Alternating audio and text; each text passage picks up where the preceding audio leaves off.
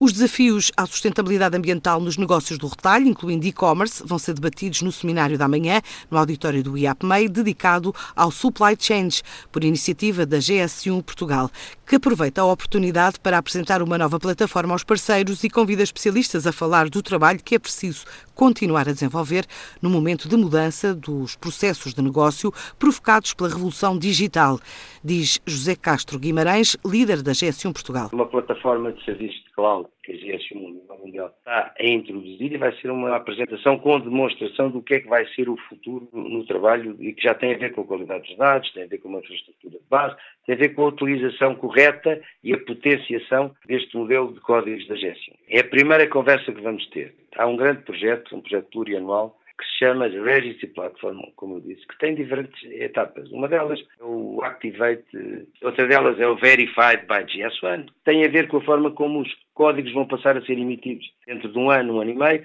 Nós estamos num conjunto de 19 países que até o final deste ano vamos implementar já num grupo piloto, que para nós é sempre tira-nos da zona de conforto, mas dá-nos a oportunidade de poder partilhar e poder antecipar as coisas porque é uma premiere, vem cá mostrar e vem cá demonstrar como é que no futuro se funcionará com acesso a uma base de dados global, com a utilização do código. Falei-lhe no Verified, no Activate, só vais já também um que é o Global Data Model, que é imposto por outra organização que se chama The Consumer Goods Forum, onde estão representados os, paritariamente as maiores retalhistas do mundo e os maiores produtores que os fornecem do mundo, onde impôs para que haja uma, uma semântica muito alinhada nos fluxos do e-commerce, que são fluxos que ultrapassam as fronteiras. Portanto, é muito importante que um retalhista português imponha os mesmos dados que um retalhista que trabalha na China, ou na América, ou na Bélgica. E isto é um trabalho de grande valor. Está a envolver a McKinsey, está a envolver também oito países grandes, os Estados Unidos, Canadá, Holanda, França, e nós próprios também participamos nesse grupo.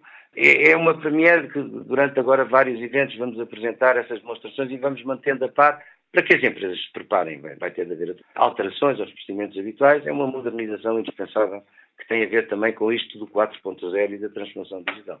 Exatamente para poder, nestes pontos de contacto com stakeholders, com os empresários, com as nossas empresas associadas, com quem queremos ser parceiros de confiança, fazemos tudo para ser, e anualmente fazemos estes encontros. Neste caso, é um encontro que vai abordar a temática da supply chain e quais os seus impactos na área das cadeias de aprovisionamento. Que impacto podem ter? O paradigma vai mudar, não vai mudar.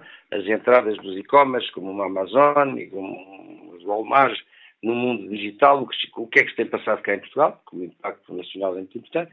A questão das smart cities. Temos aqui uma temática que eu julgo, com alguma imodéstia por dar-me-á, mas julgo que é uma temática muito interessante.